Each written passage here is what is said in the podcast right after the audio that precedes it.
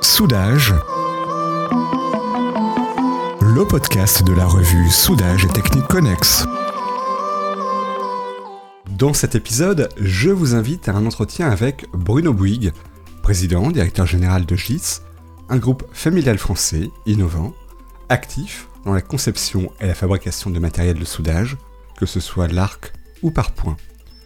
Bruno Bouygues a de grandes ambitions, il souhaite faire de sa marque la deuxième marque de soudage en mécanisation. Il parlera innovation, robotisation et de tout le reste. Bruno Bouygues, qui êtes-vous? C'est une bonne question. Je suis le président directeur général du groupe GIS, qui est un groupe familial français euh, actif dans la conception et la fabrication de matériel de soudage, que ce soit l'arc ou par point. On se rencontre dans votre usine à Laval. C'est une usine gigantesque. Qu'est-ce qu'on y fait? Si on dit tout, c'est trop facile. Écoutez, c'est une usine qui a grandi avec le temps. C'est une usine qui a été reprise par mon père, Nicolas Bouygues. Je l'ai rejoint euh, quelques années après. Et ensemble, on a essayé de construire euh, une base industrielle euh, verticalement intégrée dans laquelle on fait la conception, mais aussi la fabrication de l'ensemble des semi-ouvrés qui entrent dans la fabrication d'une machine. On parle donc de la tôlerie, parle de la filerie, de la câblerie, de l'usinage, de l'électronique, des logiciels. En fait, l'ensemble des éléments qui rentrent dans la fabrication de machines sont fabriqués ici. GIS a démarré en 1964. Aujourd'hui, on n'a plus grand-chose de commun avec les, les, débuts. Vous nous racontez un peu l'histoire du groupe? Alors souvent, on me pose la question sur la signification du mot GIS. GIS, c'est une famille qui a créé, la famille Stéphanie, avec un papa et son fils, Guy et Yves. Et euh, le métier original, c'était la fabrication d'autotransformateurs, 110 volts, 230 volts. Et puis petit à petit, ils se sont diversifiés dans la charge, donc les chargeurs de batterie, puis le matériel de soudage. Le, groupe a été revendu, et puis on l'a repris avec mon père en 1997, à un moment où euh, le groupe connaissait des difficultés il y a une forme de résonance entre les fondateurs et puis cette deuxième famille d'entrepreneurs, puisque c'est encore un père et son fils qui a donné, qui a écrit le, volet actuel de l'entreprise. Donc euh, il y a 20 ans, on était plus dans la science du transformateur, l'électromécanique. Aujourd'hui, on est plus dans la science de l'électronique, des logiciels, des objets communicants intelligents. Quand on rentre dans l'usine, on voit des drapeaux français, on voit le plan France Relance. C'est important d'avoir une usine de production en France? Écoutez, je suis français, donc euh, pour moi c'est fondamental. Et puis euh, le plan de relance euh, nous a aidés aussi dans, notre, dans les investissements. Donc j'en profite pour les remercier. Mon père et moi, on est ingénieurs de formation et c'est vrai qu'on est, on est passionnés tous les deux par la conception, le développement et puis la fabrication avec nos collaborateurs de nos produits. Donc avoir la chance de se lever le matin et d'aller dans une usine qui est une des plus modernes au monde dans notre industrie, je trouve que c'est beaucoup de chance. Quand on rentre, on voit aussi votre slogan Invest in the Future. Qu'est-ce que ça veut dire? Alors l'histoire du slogan est intéressant. Euh, c'est euh, avec l'arrivée des filiales internationales, les patrons des filiales m'ont demandé de développer un motto dans lequel l'ensemble des collaborateurs du groupe puissent se retrouver. Et en fait, euh, on a travaillé tous ensemble et à un moment, on s'est dit que finalement, euh, ce qui était le plus important dans l'ADN de GIS, c'était d'investir. D'investir sur nos collaborateurs, d'investir sur nos outils industriels, d'investir sur nos outils de commercialisation, sur nos centres logistiques. Et euh, c'est parce qu'on investissait qu'on préparait le futur. Et donc on a contracté ces concepts en une phrase en anglais pour qu'elle soit compréhensible, c'est Invest in the Future.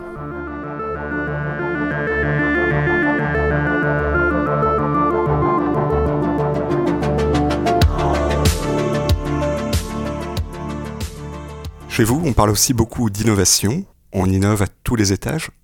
Oui, euh, l'innovation chez GIS, elle a vraiment euh, plusieurs sources, mais intellectuellement, on la coupe en deux. Il y a l'innovation produit et l'innovation processus.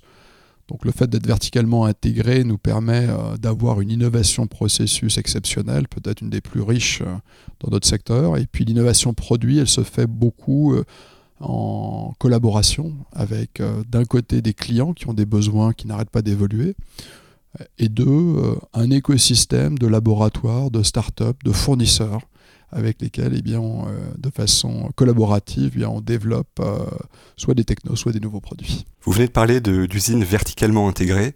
Ça, c'est une particularité chez vous? Oui. C'était pas le cas lorsqu'on a repris l'entreprise qui était concentrée sur la conception et l'assemblage final des produits. Et en fait, euh, lorsqu'on a commencé à voyager avec mon père et qu'on est allé en Inde, en Chine, on a vu que nos, gros, nos grands concurrents euh, étaient verticalement intégrés. C'est aussi le cas aux États-Unis euh, pour nos grands concurrents. Et donc on s'est dit que si un jour on voulait réussir, c'était il y a 20 ans, eh il fallait prendre la même stratégie. Et donc on s'est inspiré des meilleurs de la classe il y a 20 ans qui étaient verticalement intégrés. On s'est dit qu'on allait faire comme eux. Et 20 ans plus tard, on s'est rendu compte que cette stratégie nous avait été favorable.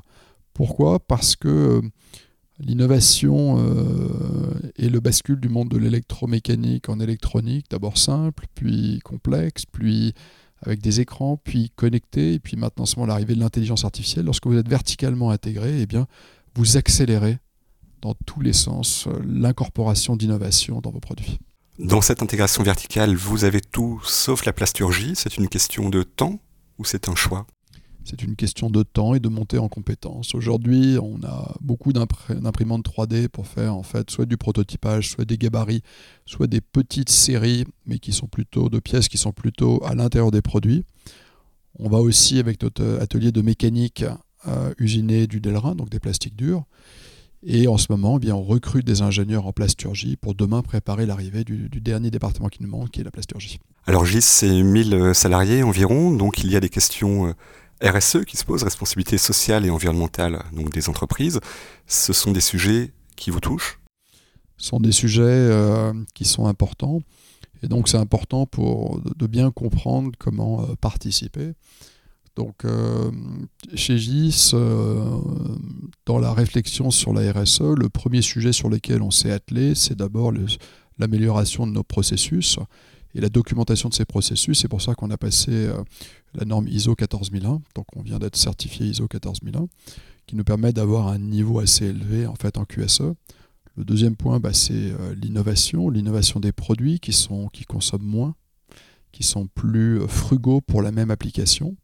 C'est aussi le développement de charges à réinjection réseau pour moins consommer aussi dans l'usine. On fabrique 2 à 3 000 produits par jour qu'il faut tester à pleine puissance. Aujourd'hui, cette puissance, elle est après test euh, dissipé par des, dans des radiateurs, demain elle sera réinjectée dans le réseau électrique pour consommer moins dans l'usine. Donc en fait, c'est innovation produit, innovation processus et surtout certification par des tiers de confiance. Et le côté social, sociétal?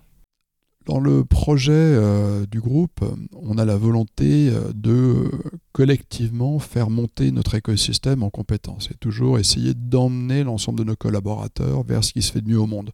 Donc c'est de la formation, c'est l'incorporation de nouvelles compétences et euh, c'est aussi un dialogue fort et puis essayer d'être exemplaire pour pouvoir tirer tout le monde vers le haut. Quelle est votre feuille de route aujourd'hui? Comment vous voyez l'avenir, notamment sur la robotisation Aujourd'hui, enfin historiquement, GIS faisait plutôt du matériel manuel, c'est un chemin qu'on va continuer. On a beaucoup de nouveaux produits qui sont sortis cette année, notamment dans le, processus de soudage MIG. Euh, depuis 18 mois, euh, on a décidé de, lancer, de commercialiser des produits autour de la robotique. Et on arrive avec euh, une innovation assez forte qui s'appelle SAM, qui nous permet d'interconnecter très rapidement des robots et nos postes de soudage. je pense que la mécanisation du monde est obligatoire parce qu'il y a une perte de compétences dans beaucoup de domaines industriels. Et cette mécanisation et l'intelligence associée qui y va, eh bien, va permettre de, compenser. Donc, euh, ça fait 18 mois qu'on commercialise, ça fait 7 ans qu'on travaille par contre. Et les premiers résultats sont extraordinaires. Et je pense qu'en 2023, J sera la deuxième marque de soudage en mécanisation en Europe. Votre ambition avec SAM, c'est de passer de la semaine à la minute? L'idée aujourd'hui, c'est que euh, les protocoles de communication, euh, les bases de données ne sont pas compatibles, et donc ça prend un temps fou à faire une intégration euh, robotique lorsqu'on ne l'a pas déjà fait. Et donc l'objectif de SAM, c'est exactement ça, c'est de passer d'une semaine à quelques minutes. En fait, l'idée, l'inspiration vient de la connexion d'un ordinateur à une imprimante. Je me rappelle il y a 20 ans en arrière, si on avait perdu la disquette, c'était l'enfer. eh aujourd'hui, c'est complètement automatique. Et eh bien aujourd'hui, c'est ça, c'est travailler sur des standards, d'abord qui nous seront propriétaires, et puis peut-être à terme qui seront partagés, pour justement bah, faciliter la montée en compétences de la robotisation un peu partout dans le monde. Dans l'innovation, vous avez parlé de cloud, vous avez parlé d'intelligence artificielle. Ce sont des choses qu'on peut lier au monde du soudage? Oui, euh, c'est peu connu, mais euh, si je prends par exemple une gamme de MIG pulsé, la plateforme logicielle a plus de 2 millions de lignes de code. Euh, ça fait partie des machines les plus sophistiquées au monde, les MIG pulsés. Et ben, y a cette sophistication qui permet de souder un peu tout bah, aujourd'hui, euh, on a de plus en plus de demandes pour euh, transférer les résultats dans des tableaux, ces tableaux pouvant être partagés par le cloud. Donc la volonté de traçabilité de ce que les gens font oblige une communication entre les machines et le cloud. Et puis, comme les machines sont très rapides, puisque j'utilise des microprocesseurs de dernière génération, eh bien, ça sort énormément de données. Et toutes ces données, il va falloir les traiter, et c'est là où l'intelligence artificielle arrive. Alors comment vous voyez l'avenir de l'entreprise et l'avenir de son dirigeant aujourd'hui? Écoutez, le, le, GIS est une entreprise familiale. Euh, j'ai un peu moins de 50 ans, donc je pense qu'il me reste encore une quinzaine d'années à travailler ici. Euh, peut-être que euh, dans la famille, il y aura des enfants, des neveux qui seront intéressés à venir travailler, je ne sais pas. Donc la question se posera dans une dizaine d'années. Euh, donc au niveau, au niveau de la structure familiale et capitalistique, comme tout est familial pour l'instant, on va regarder ce qui se passe euh, au niveau euh, commercial et au niveau développement. GIS vend ses produits dans 132 pays. En revanche, on est implanté aujourd'hui que dans 6 pays. On a deux usines, une très grande en France et une en Chine. Eh bien, j'aimerais bien, quand je prends ma retraite, avoir plutôt 4 ou 5 usines et peut-être une trentaine de filiales. Bruno Bouygues, je vous remercie. Merci beaucoup.